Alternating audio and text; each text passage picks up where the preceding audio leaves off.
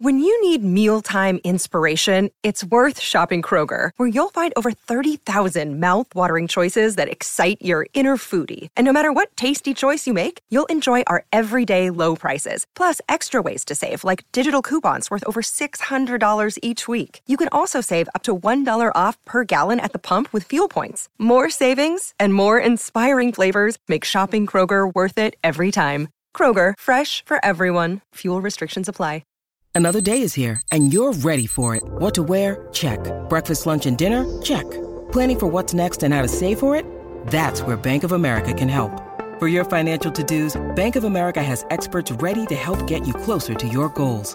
Get started at one of our local financial centers or 24-7 in our mobile banking app. Find a location near you at bankofamerica.com slash talk to us.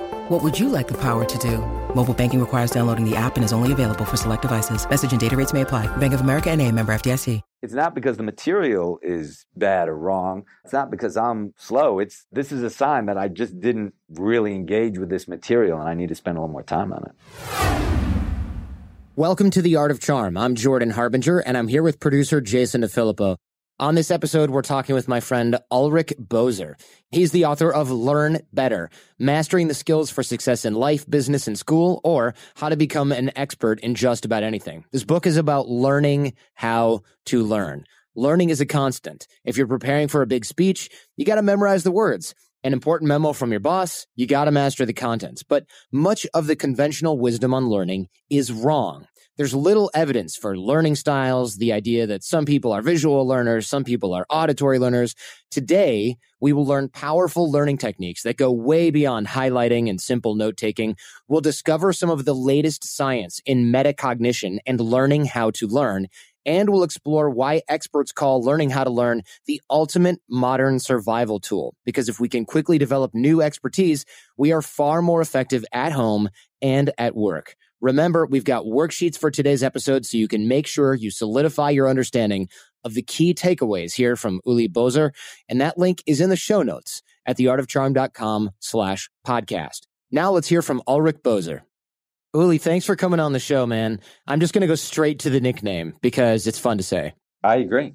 Yeah. What we did come here to do is talk about why a lot of the conventional wisdom on learning is wrong this is something that I always had in the back of my head, primarily when I was in school, because I knew I was smart, sorta anyway, but I was not necessarily good in a lot of classes. And I thought it was the subjects.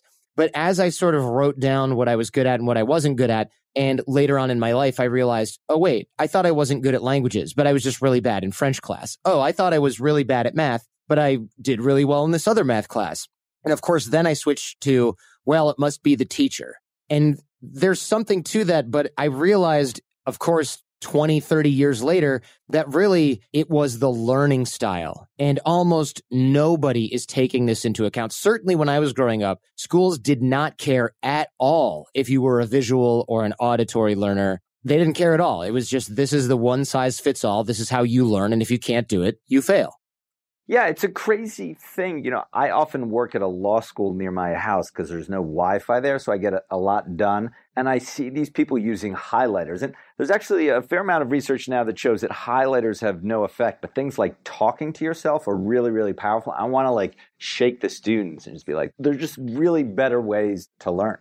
Yeah, I remember when I was in law school, especially, there was one girl in our study group who had, I think, six or seven different highlighting colors. Each one was for a different type of information. And then she would underline things that were especially important in the highlight. And literally the entire page was highlighted. Half of it was underlined. And then she would go and reread everything in those cases. And she was very smart, but she didn't do that well in school. Yeah, I've seen like her cousin and her second cousin and her third cousins. There are a lot of students in the law school that I study with who also used the multiple highlighter system you know, I think it's one of those things that like it makes you feel comfortable, right? You like you've got a system, but like when it comes down to really learning, it like isn't that effective. The thing about things that are effective, like talking to yourself, right? Is that they seem kind of weird and awkward, right? Like, you know, you don't want to be the person who's like talking to yourself in the law school study group, right? People are going to just think that you're weird. Yeah, that might have been part of the reason why I only had a few friends in law school, all that talking to myself. Jason's making fun of me because my notes for this show, for every show we do, I have Google Docs highlighters and there's all kinds of different colored highlighters. Of course, the distinction that I'm making, the argument I'm making against him here is that's not for me to learn. My learning is the conversation element, it's the research element. These highlights are the show structure. So, what I'm trying to say, Jason, is go fly a kite. You're fired. Um, oh, so, thank you. but one of the ways in which I got by in law school was making friends with the people who are really good at reading something from those case books, digesting that information, and then would explain it to me. And that's how they would learn, or at least that's how I convinced them that they would learn for the exams was teaching me all of the stuff and answering all of my questions. So I essentially had private tutors for every subject and I was able to outsource all of the stuff that I was terrible at, which was staring at pages and pages of legal prose, taking notes on it, and taking a lesson out of that case. I was not good at that, which would have made me a terrible lawyer. However, it was okay because I had a whole team of people that were learning the same material and would simply explain it to me.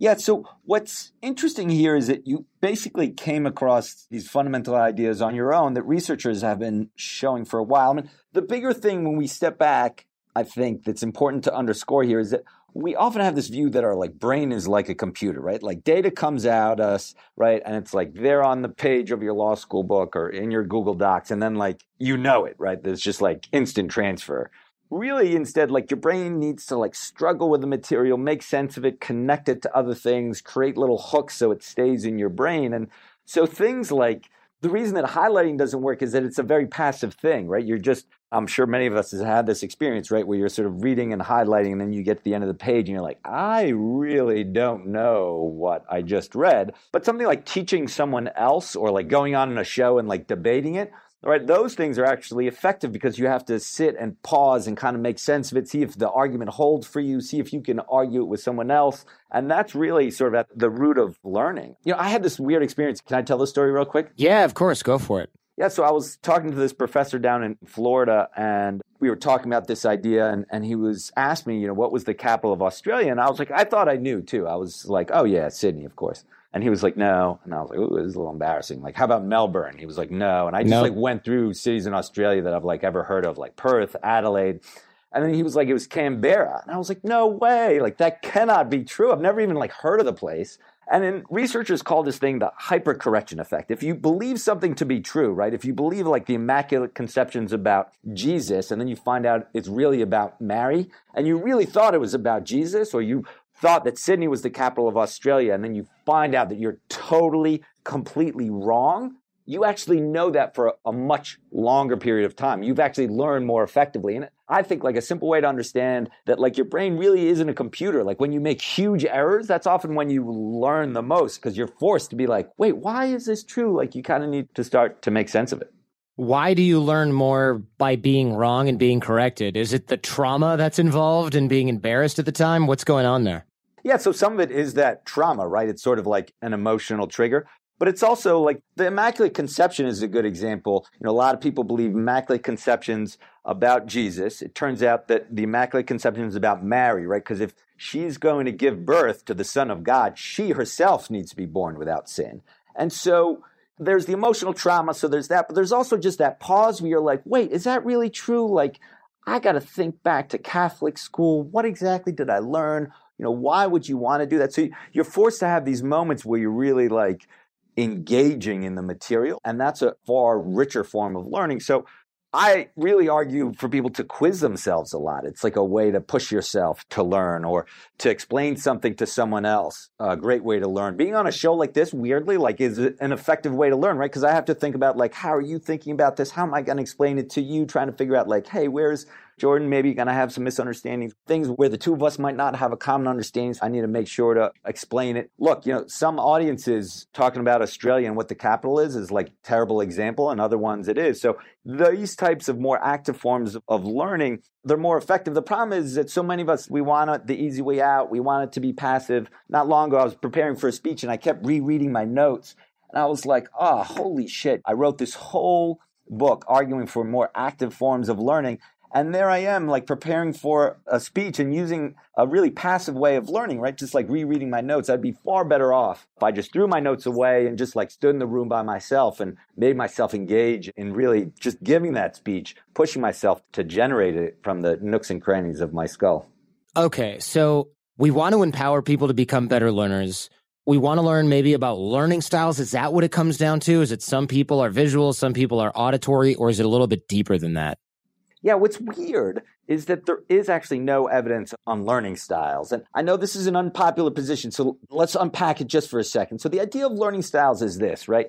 That some people, and it's based on their own choosing, right? So if I go to you, Jordan, and you're like, oh, I'm an auditory learner. And then I go to the next person, they're like, I need to learn everything by doing. And then the next person's like a visual learner. One, there's no research for it, but even if you think about it a little bit, let's say you want to get better at soccer, you're not going to just listen to podcasts the whole time. You realize that you're going to have to go out and play soccer. Maybe a podcast once or twice is going to help you a little bit about sort of, you know, sensing the game. But what ultimately makes it a bigger difference is the material itself and how it gets communicated to you, right? So Shakespeare, whether you claim to be, you know, auditory learner, you're still going to have to read it. If you want to get better at sports, you're going to have to do it. Chemistry, you know, is going to involve a number of different things. So what's important to keep in mind is that most of our brains are sort of the same and you know some things we're going to learn better when we engage in it visually we want to see graphics. Some things at the end of the time we're just really going to have to practice and get our hands dirty whether it's physics or acting. And then you know some things they're just going to be visual. So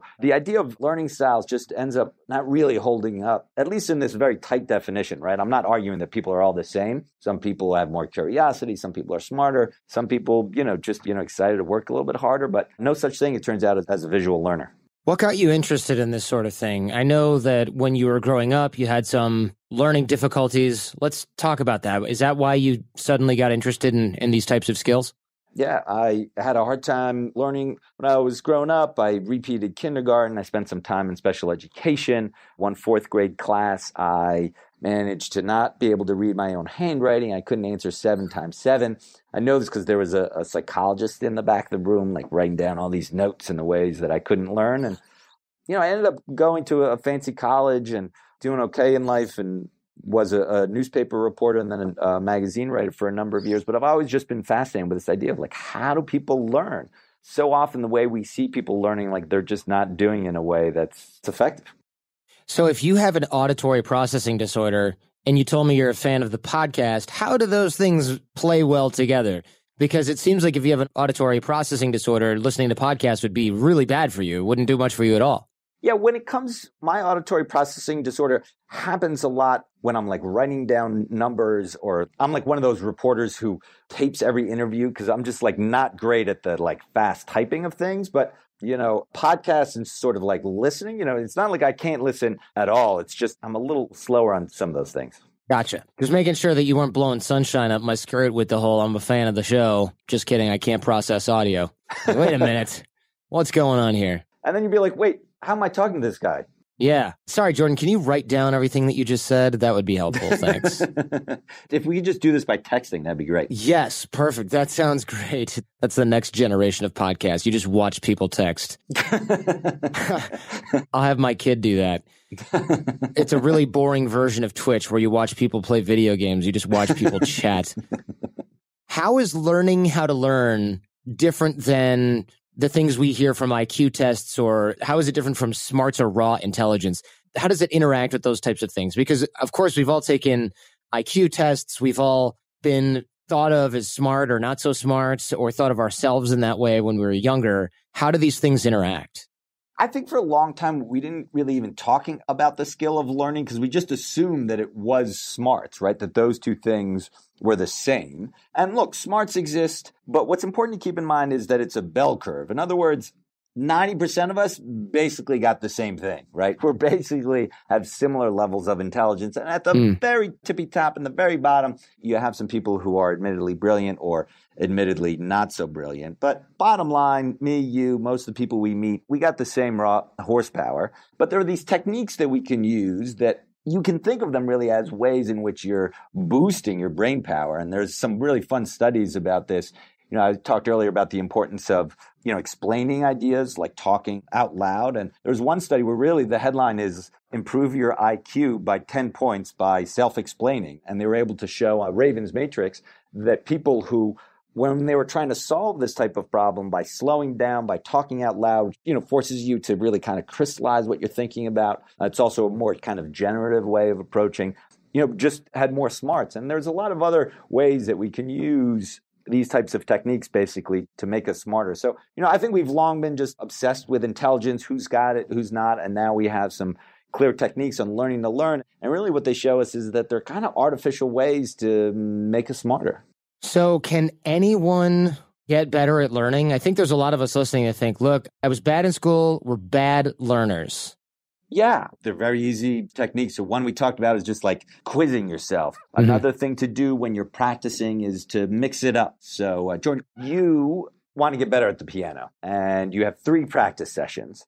Those three practice sessions, you can do all Bach on one practice session and all Mozart on the next practice session and all, I don't know, Beethoven on the next one. Or option B is you mix it up. That first learning session, that first practice session, you do all three composers, all jumbled up. Second one, jumble it all up. Third one, little Bach, little Beethoven, never repeating the same thing. Which one do you think you'd learn more? The blocked approach or the mixed up approach?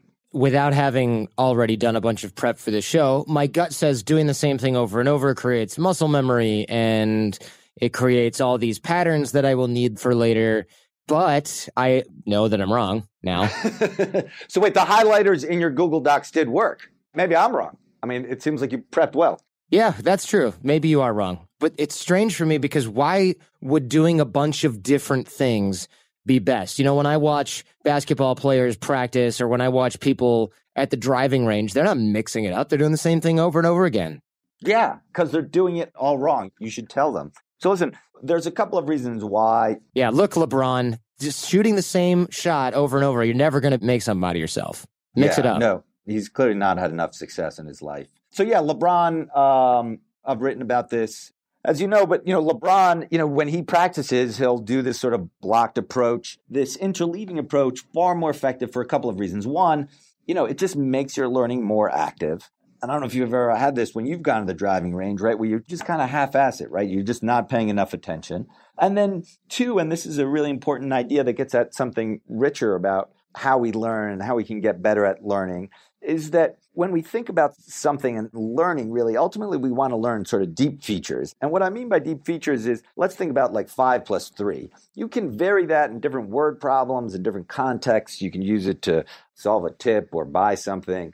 And so those are all the surface features, right? I give you a word problem like little Jimmy walks into a store and he buys five Kit Kats and then he wants to buy three Snickers, right? But the fundamental idea, the thing that you really want to learn is five plus three. So you can use in all sorts of different situations. And when we mix up our learning, right? So in the piano example, if you do a little Bach and then do a little Beethoven, you mix them up a little bit, you get a better sense of like what Bachness is and what Beethovenness is and what Mozartness is. And the same thing is true in basketball, right? If you shoot a three pointer and then a short jumper, you get a better sense of like the underlying thing that makes that shot that shot. And that's why this idea of mixing up learning is just really powerful way to learn. You're listening to The Art of Charm with Jordan Harbinger and our guest, Ulrich Boser. So stick around and we'll get right back to the show after these important announcements. Lennon and McCartney, Jagger and Richards, Watson and Crick, AJ and Johnny. What about the perfect duo when it comes to growing your business? Well, that's you and Shopify. That's right, Johnny. Shopify is the global commerce platform that helps you sell at every stage of your business. From the launch your online shop stage to the first real life store stage, all the way to the did we just hit a million orders stage? Shopify is there to help you grow. Whether you're selling your own fire merch or promoting your productivity programs, Shopify helps you sell everywhere.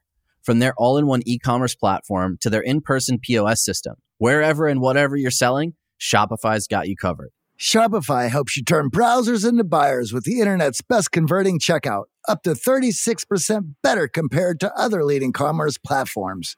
And sell more with less effort thanks to Shopify Magic, your AI powered all star. What I love about Shopify is no matter how big you want to grow, Shopify gives you everything you need to take control and take your business to the next level. In fact, Shopify powers 10% of all e commerce in the US And Shopify is the global force behind Allbirds, Rothy's, and Brooklinen, as well as millions of other entrepreneurs of every size across 175 countries. Plus, Shopify's award winning help is there to support your success every step of the way because businesses that grow, grow with Shopify. And AJ, you don't have to just sell your stuff anymore. With Shopify Collective, you can curate products to sell from the brands that you love, giving your customers more variety and your business more sales. Shopify is your no excuses business partner. Sell without needing to code or design. Just bring your best ideas, and Shopify will help you open up shop. Sign up for a $1 per month trial period at shopify.com slash charm. Go to shopify.com slash charm now to grow your business, no matter what stage you're in. Shopify.com slash charm. Johnny, we know if you listen to the show, you are driven. In fact, we're driven by the search for better. But when it comes to hiring, the best way to search for a candidate isn't to search at all. Don't search, match with Indeed.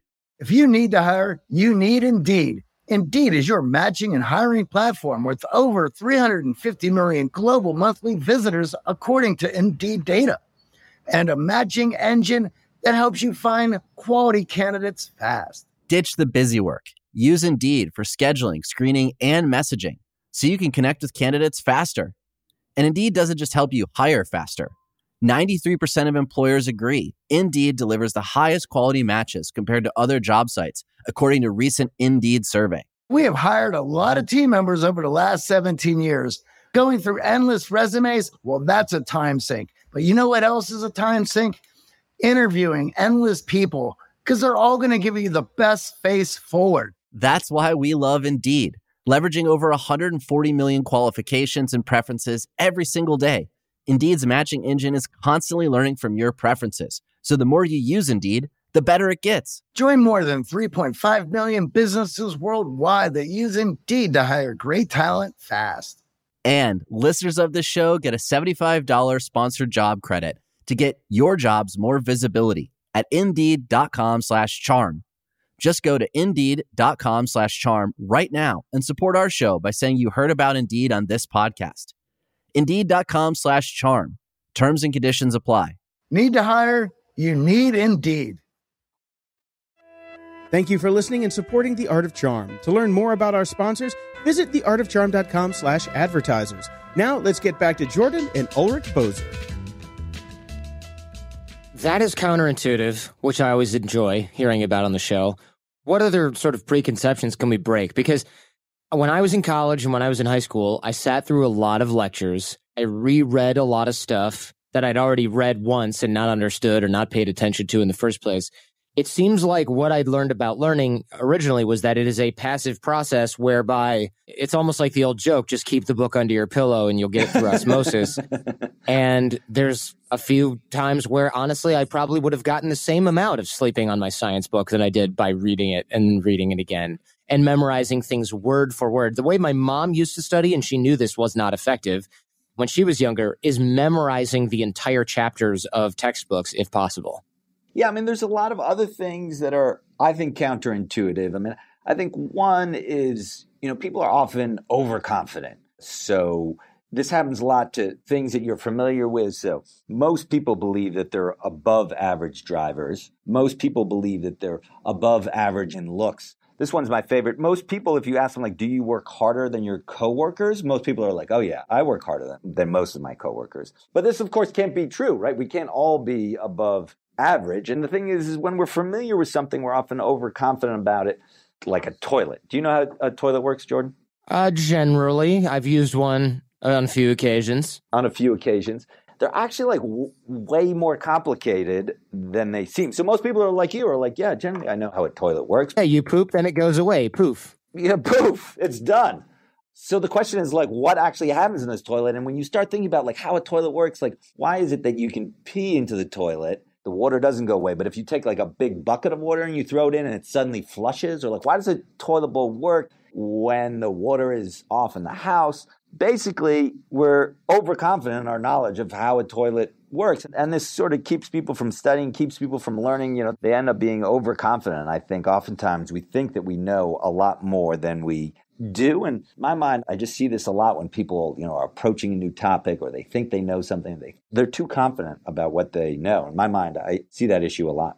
Yeah, any homeowner unfortunately knows how toilets work because if you can't call the landlord, you become an expert real quick. Yeah, I don't disagree with you that since I've become a homeowner, I've like thought about the different types of plungers and like how to approach that. But like I never really thought like there's that weird little like pipe at the bottom. You know what I'm talking about? It's kind of like a, a upside down U. I thought I'd know how a toilet works mainly because of that back, but like you, you don't really. And so when it comes to learning, this is like happens, I don't know, maybe it happened to you in college, right? Where you like fail a test where you studied a lot for, or you're like, oh yeah, I definitely know how to change the settings on my computer for X and Y. And then you start doing it and you're like, wait, I actually don't really know what I'm doing. So this issue is what researchers call kind of metacognition or thinking about thinking. And it's a really powerful way to improve your learning skills. So before you start reading something, ask yourself questions like, what do I expect is going to happen? You know, what do I think I'm going to learn? While you're learning, ask yourself questions like, do I really know this? Could I explain this to someone else? And then even afterwards, right? It's like, you know, how could I have approached this better? What more could I have learned? Where are my gaps? These are just really powerful, powerful tools. So, practically speaking, we should make learning as active as possible. So, instead of just rereading, we can explain the text to ourselves, or like you said, ask ourselves questions or maybe describe the skill to someone else, or even just think about how we might describe that particular bit of information or skill to someone else, which is again how I studied in law school and how I was able to convince the other guys and gals that there was value there, which is because they had to constantly explain things to me. And then I would ask questions and they would go, Oh, I guess I hadn't thought of that. Let me think about that for a second. And then they would explain something else to me, or they would research it and come back to that idea. So it sounds a little bit like summarizing what you've learned in different ways. Yeah, I think you put it really well. There's actually a lot of research behind even simply summarizing material. So, you know, you watch a movie and you're like, wow, that was a really powerful movie. You want to kind of really understand it better. You know, sending an email of two paragraphs to your friend being like, oh, I watched this movie last night here's why I thought it was good, here's why I thought it was bad. This was a basic idea, but here are some holes. It's you're going to remember it more. So just like simple facts, but you're also going to have a, a richer sense of the argument that movie's making and how it fits in with other movies. Now, let's be clear here, right? Like I'm not sure this is totally true with the Avengers, maybe, you know, more with some documentaries, but this basic idea that we're talking about, really powerful way to get better at something. And it's true whether you're in the office or, you know, in a social situation or, you know, want to learn about plumbing.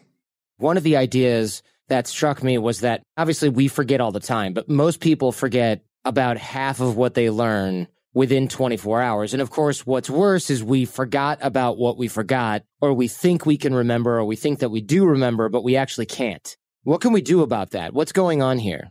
Yeah. What's weird is that I was like really excited to come on the show. I was thinking about it earlier today. I was like, oh, sweet. You know, I'm going to be talking with Jordan today. And, you know, I know that other people out there are like sharing my passion for the show. And what's weird is that, like, if there are people out there listening and within 24 hours someone were to come to them and ask and they hadn't heard of like the word say metacognition before and be like oh you know what, what was on that show people forget half of what they learn within mm-hmm. 24 hours and within a couple of days you learn you know upwards of 100% and you know that makes it really depressing when you're going out there being like oh you know people should learn how to learn because you know you realize all the people that you're like excited to talk to are basically not really going to remember what you said so there's a couple of things that are important here. I mean, one is we forget about how much we forget. We often are overconfident in the degree to which we think we're going to remember. What is important is to space our learning out over time. The more that we allow ourselves to remember something, to forget it, and then re remember it,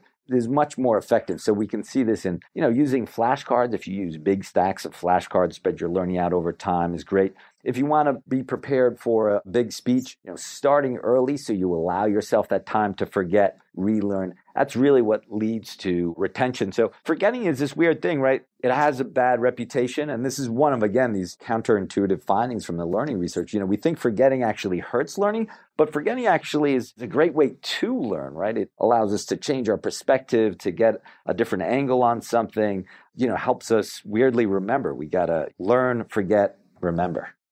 Misremembering or forgetting is unavoidable. So, what we need to do is spread that learning out over time, regularly revisit the skills and the knowledge, and then deliberately give ourselves time to forget so that we can then review again and then forget something else, but remember some of it, forget something else and remember some of it until we've kind of gone through the inevitable, unavoidable forgetting and remembering process about enough of the material that we remember what we need to remember. Yeah, I mean, I think we know this a little bit. Like, I don't know if you've ever had that experience. You're like writing an important email, and so you write it in the morning, and then you put it into Google Drafts, and then you reread it the next day, and you're like, well, I missed like some huge errors, right? And so we do that, but so often when we think about other contexts, we just don't do enough to like allow ourselves to forget. And so I got little kids at home. They get their homework Monday, Tuesday, Wednesday, and Thursday. We've started my own house just you know no homework on wednesday but do it on sunday. It's an easy way to encourage that type of forgetting that allows you to sort of reapproach something a little bit later and be like ooh did i not totally understand that? I forgot this. And that helps you remember it for a lot longer. The reverse of this is also true right? Like when you're talking to someone like a client or someone on your board they will have forgotten it's so easy to just like launch in whatever you're excited to say not give them that like initial moment, be like, oh, remember last month we were talking about these earnings ratios, and you know, give them that moment to like be like, oh yeah, this is what we were talking about. How do you keep that thought monitoring, that metacognition going in the moment? Is there some way that you built that habit? So if we're going to monitor our thoughts as we learn and ask ourselves questions like, what do I know? How do I know? Does this really make sense? Could I explain this to a friend? which by the way are also great for critical thinking. And these are all things I do on the show when people are explaining things to me instead of just going, oh, okay. I just say, wait a minute. Did I understand that? If not, you know, we'll go back and revisit it. How do you build that habit of metacognition in the moment? Because I think a lot of us are just busy keeping up or taking notes or highlighting or trying furiously to keep up with what we're doing that we might not think we even have time to think about what we're hearing, learning, thinking, and doing.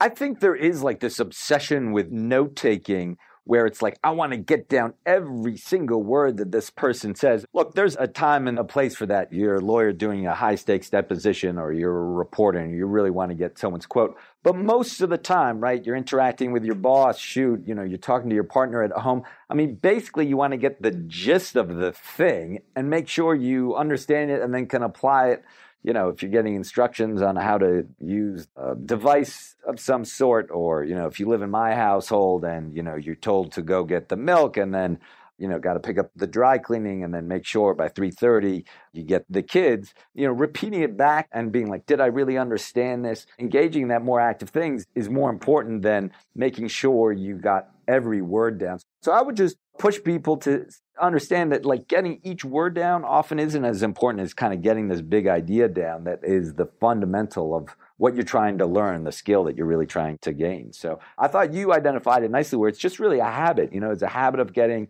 into of saying like, did I really get this? And also having that confidence to say like, if I didn't get this, it's not because the material is bad or wrong. It's not because I'm slow. It's this is a sign that I just didn't really engage with this material and I need to spend a little more time on it. Another concept that was counterintuitive for me was that learning is not a rational process. Learning to me seemed like the most rational process around, but your argument is that learning is a deeply emotional activity. What do you mean by that? Yeah, so I think we have this thought, right, where like our thoughts are cool and crisp and rational. And then there's our feelings, right? And they're like tumultuous and, you know, anger, greed, jealousy, right? And that those two things are totally separate, right? And so basically our bodies are separate from our brains, but that's not really how it works. Our thinking and our bodies, our feelings and our thoughts, they're all kind of like wrapped up into one and they're really connected. And so that helps us understand you know why emotions are so helpful for learning why we need to feel quiet and safe while we're learning. There's a little exercise that i often do with folks to help them do this. Just take a second close your eyes and, and like think about your childhood bedroom you know where you kept your toys color of the room. Folks want to you know engage in this process. Don't be driving or anything like that. So most people if they really engage on it right they really just sort of like close their eyes they think back to their childhood bedroom, you know, give them a few moments, they lean backwards. And then if you start encouraging people to think about how they're going to retire, what about their future? how they're going to live in the Bahamas, they start to lean forward. And basically, what happens, if you really engage on it or a listener really engaged on it, they thought with their torsos, they thought with their body. This is like such a weird thing that I think people like don't really grasp, but your body really like did the thinking. There's tons of examples of these. I find them really fun. But like if you have two of the same pens in front of you and you give the finger to one pen, right? And you're like, bad pen, you have like negative thought of that pen. And then like you wave at the other pen. You give the finger to one pen, you wave at the other pen. In lab tests, if people were to be like, oh, here's the pen that you gave the finger to, and here's the pen that you, you know, kind of gave a, a positive wave to, even though they're the exact same pen, right? Those two pens are not any different. You'll have more negative feelings. You'll think it'll be a worse pen, the one that you gave the finger to, and then the one that you waved at, you're like, oh, that's a, a better pen. What's important about this is that your body, again, helped you engage in the thinking, and those emotions shifted the way that you think. And so this is just so important when it comes to learning. And it one it helps us understand, you know, if you really want to engage in something, you got to feel calm, you got to feel open to learning it you want to eventually really, you know, if you want to become an expert in golf or an expert in Excel or an expert in Russian history, ultimately you got to think about that expertise is like how do you get your sort of emotions involved? How do you get to be in that spot where you can connect your thinking with the ways that you're feeling? Because that's really what expertise is. There's tons of other examples when we think about reflection or other work, but ultimately, you know, our bodies, how we feel, so important for how we learn. Yet we live in a society where people, you know, really just don't value how we feel. We just think learning is all about that knowledge, and we got to stuff it into our brain, or as you said, you know, just sleep on the book. Don't touch that dial. We'll be right back with more from Ulrich Boser after these brief announcements. Over the last 17 years, we have launched our fair share of online courses, coaching programs, and finding the right platform has always been a challenge. They say if you do what you love, you never work a day in your life. But if you're an entrepreneur, you know the hard work that comes with it. That's why you need Kajabi. Kajabi makes it easy to run your entire online business from one platform so you can focus on what you love creating. Kajabi is the ultimate all in one platform that helps creators and entrepreneurs build successful online businesses by unlocking predictable recurring revenue. No matter your niche, Kajabi makes it easy to turn your skills, passions, and experiences into enriching online courses, exclusive membership sites, subscription podcasts, thriving communities, personalized coaching, and more. The best part? Kajabi doesn't cut into your revenue because everything is owned and controlled by you. So keep 100% of what you earn. And with Kajabi, you also get robust analytics, easy payment options, email marketing tools, and customizable website templates, all built in. You don't even need a huge audience to make sustainable income. There are thousands of creators on Kajabi making six and seven figures with less than 50,000 followers. Right now, Kajabi is offering a free 30-day trial to start your business if you go to kajabi.com slash charm. That's K-A-J-A-B-I dot com slash charm. Go to kajabi dot com slash charm and join the creators and entrepreneurs who have made over $7 billion. Thank you for listening and supporting The Art of Charm. Your support keeps us on the air. For a list of all the discounts from our amazing sponsors, visit theartofcharm.com slash advertisers. And now for the conclusion of our interview with Ulrich Boser. In Learn Better, you argue that one of the most underrated learning strategies is compare and contrast. And when I think of that, of course, I think of Venn diagrams and compare contrast essays in school and things like that. What is going on when we compare and contrast something? What are we doing with the relationships within an area of expertise that is helping us so much? And how do we put this into practice?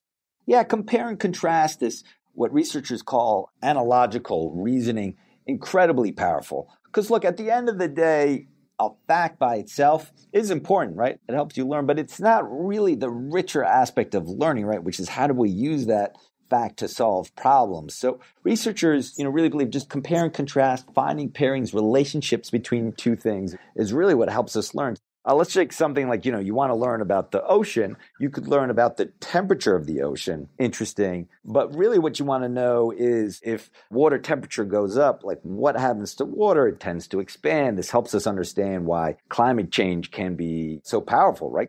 I was really excited about this idea. I took a wine pairing class. And, you know, it was really interesting illustration of this idea for me because instead of learning, you know, what country produces the most Merlot, you know, the wine pairing, I was like, oh, you know, this is why the fat in the cheese kind of cuts the tannins. I learned more about why sweet wine goes with spicy food. And it's those types of relationships that are going to help me understand, you know, next Thanksgiving, I'm like, oh, you know, do I need a white or a red wine? As opposed to really caring about these facts in and of themselves. Using that compare and contrast, analogies, metaphors, really powerful way to like grasp with learning in that that richer way. So when people are learning something new, they should be engaging and comparing and contrasting because it helps us maybe more easily spot the connections within that area. Yeah, I mean, let's just say you want to learn like what really is a dog. You're like, what is a dog?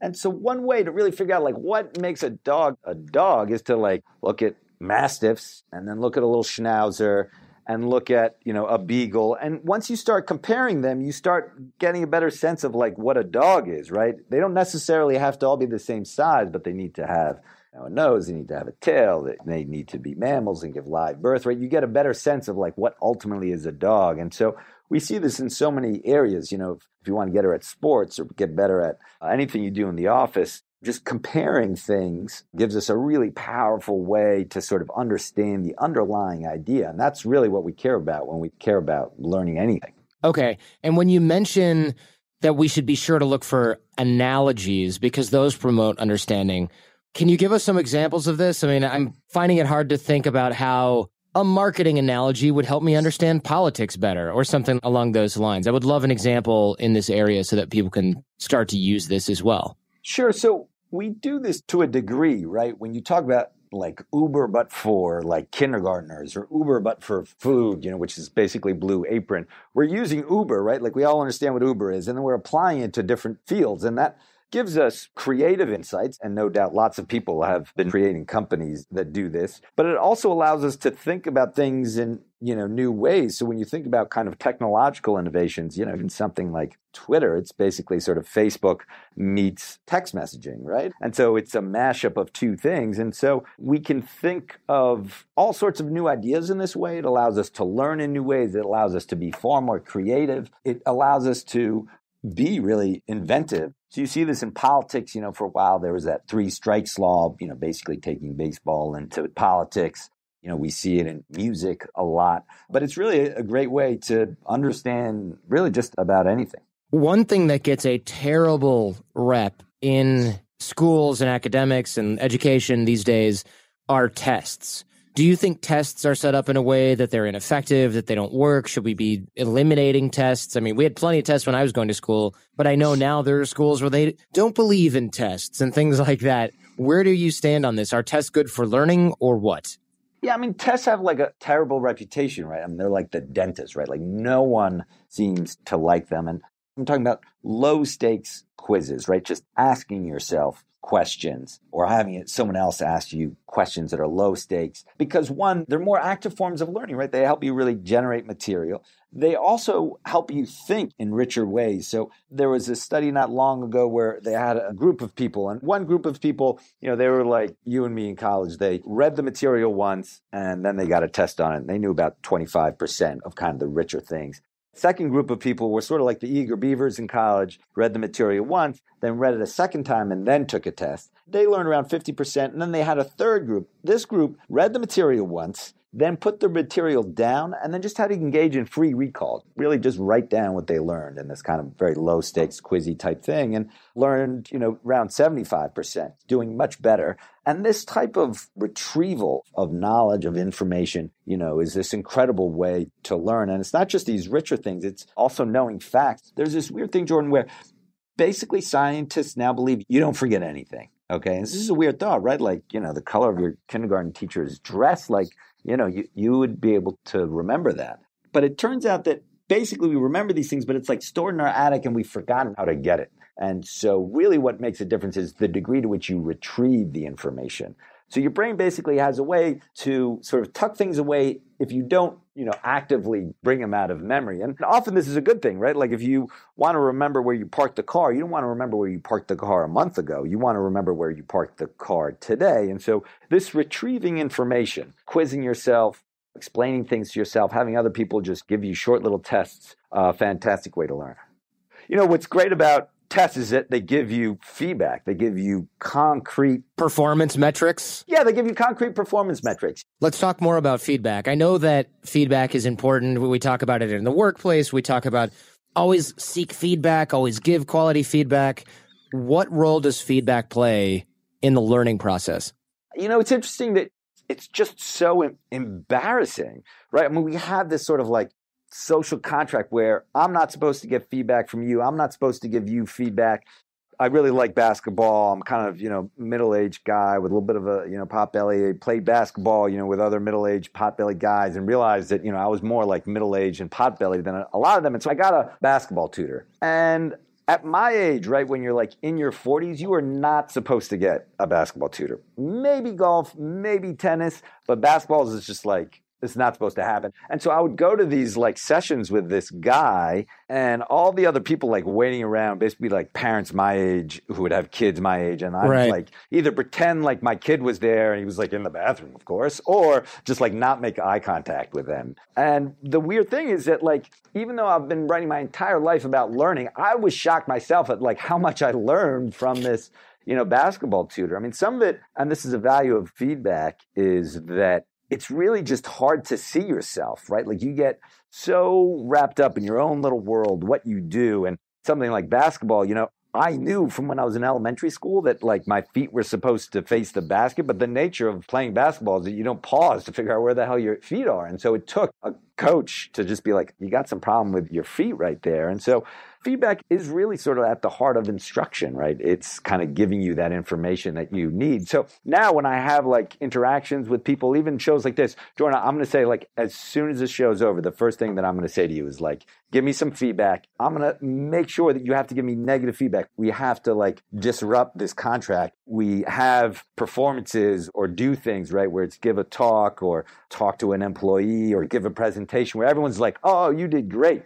We just got to get in the habit where you're like, you got to give me one thing I need to work on. So at the end of the show, I'm going to have to bug you about that because I feel like, you know, it's just uncomfortable and we need to get beyond that because that's what makes you get better. And really kind of learning to learn is about that. It's about, you know, what are the ways that we can get better at getting better?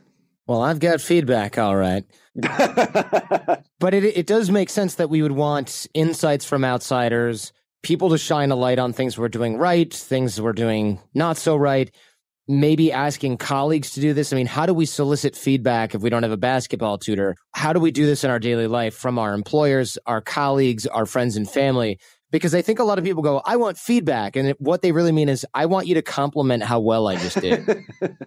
you know, in my mind, it's really just like making that informal agreement with people. It's like, you have to give me one thing to work on. And look, you know, I'd love to say that like I'm a leader in this way, but since the book has come out, I've been like, you know, people, you got to give me feedback reporters that I've talked to, friends who've, you know, visited. And it was only recently I gave a talk at Google and, you know, like many people, I was like scrolling through the comments. Someone was like, this guy says right at like the end of every paragraph. And I was like, oh my God, like he's totally right on. And uh, you know, it was only the you know random commenter who you know decided to weigh in in the wonderful anonymity of the internet that was like you know gave me that feedback. Yeah, YouTube though, man, you got to be careful because my YouTube talk comments where they're like, "This guy's haircut sucks. This guy sucks. He's so boring," and other people are like, "He's hilarious. Uh, he should do this other thing, but he's fat." And it's like everybody, no, he's not fat. You're an idiot. That's what YouTube looks like. It's like the ISIS of the internet. It's just everybody who's awful goes there and starts talking about how awful the videos are. So yes, I get it. YouTube is probably a place where you go and you think 90% of this feedback is actually just a kid acting out. You have to sort of judge where you can get credible feedback. This might actually be a great example because you probably should not be soliciting feedback from certain places. I think YouTube might be one of those places, but okay, take with it what you will because you drew attention to something for you. Well, clearly I shouldn't get it from my friends, right? Because they were not the people to point this out. But I agree, the trolls are bad. Yeah, I think you can draw attention to something and you can go, Do I have a terrible haircut? Nah. Do am I fat? Nah. You just have to be really comfortable and, and not just accept all of that feedback. How do you parse for useful versus unuseful feedback? That's a good question. I mean, some of it is just that self recognition. And then some of it's like, well, if you've heard it from more than one person, it might start to be a problem. I have a tendency to talk a little too fast, have heard it from a lot of people. And then it's like, okay, you know, how do I really work on this? So there's hearing it, there's deciding, as you pointed out, right? Like, is this actually a problem that I need to work on? And then there's sort of like, how do we internalize it, right? So to make sure that we talk more slowly and in, make sure that we express our thoughts in thoughtful ways and also the respect the audience whether it's a friend that we're talking to or a whole bunch of people because ultimately you talk because you want to be understood right sure ideally ideally yeah that's the look Uli, thank you so much, man. A, a, lot of people come in wanting to learn better, thinking they can't learn because of experiences they've had in school, or they're going back to learn new skills and they're thinking, oh, what worked for me in school? Read, highlight, and reread. And I think we should update our technology, right? We haven't updated our learning technology since most of us were in elementary or high school. Yeah, we're learning really all the time, right? I mean, you get a memo from your boss, you get a new phone, right? I mean, we're just learning all the time. So, what are the ways we can get better at learning? What are the ways that we can get the technologies to work with us so that we can focus and really engage and get these skills kind of faster, more efficient, more productive ways? Uli, thank you so much. Great. This has been a ton of fun. Thanks so much, Jordan. Interesting show, Jason. I like the idea that learning is a skill. I like that we can improve it. I like that we can work on it, that we can learn how to learn because all through school, I mean, you probably had the same experience. Some classes you were good, some classes you were bad, some subjects you were good, some subjects you were bad. And then later on in life, those would flip. And of course, you and your parents just thought, oh, he got interested in math or he got interested in science. And, or maybe the teacher's better. But really, it had to do with the way that you were learning, the types of things you were learning, the way you were studying, and all these different types of factors go into play. And frankly, I never had any idea how to improve that process as a student, especially when I was younger. Definitely, I think we had the same experience in school. I was terrible at a lot of things and good at some things. And it turns out the things that I was good at were physical. And that's how I learned back then. And, you know, things change, but I love this concept of learning to learn for sure because it'll reduce the time that I'm sitting there banging my head against the wall trying to get a concept in my head. Exactly, exactly. And the book title, of course, is Learn Better mastering the skills for success in life, business, and school, or how to become an expert in just about anything. We will link to that in the show notes and we'll link to Uli's Twitter so you can thank him for being a guest today on the show. That'll also be linked up in the show notes. And if you enjoyed this one, don't forget to tweet at him and tweet at us your number one takeaway from Ulrich Boser. I'm at The Art of Charm on Twitter. I'm also on Instagram at Jordan Harbinger and I have changed my email contact info. I'm Jordan at jordanharbinger.com. Explanations for all that coming down the pipe. Don't worry. You don't have to email me and ask. I will eventually be able to talk about everything that's going on here. A lot of big news. This is not the time for it, though. And don't forget, we have worksheets for today's episode so you can make sure you solidify your understanding of the key takeaways here from Uli Boser. That link is in the show notes at theartofcharm.com slash podcast. I also want to encourage you to join us in the challenge at theartofcharm.com slash challenge. The challenge is about improving your networking and connection skills and inspiring those around you to develop a personal and professional relationship with you. It's free. A lot of people may not know that. It's a fun way to get the ball rolling, get some forward momentum, apply the things you're learning here on the show to your life every single day. We'll also send you our fundamentals toolbox that I mentioned earlier on the show, which includes great practical stuff ready to apply right as soon as you hear it Stuff like reading body language and nonverbal communication, the sciences of charisma and attraction, negotiation techniques, networking and influence strategies, persuasion tactics, and everything else that we teach. It'll make you a better networker, a better connector, and a better thinker. That's all at theartofcharm.com slash challenge. This episode was produced by Jason DeFilippo. Jason Sanderson is our audio engineer and editor. Show notes on the website are by Robert Fogarty. Transcriptions by transcriptionoutsourcing.net. I'm your host, Jordan Harbinger. If you can think of anyone who might benefit from the episode you've just heard, please pay us the highest compliment and pay it forward by sharing this episode with that person. It only takes a moment and great ideas are meant to be shared. So share the show with friends and enemies and leave everything and everyone better than you found them.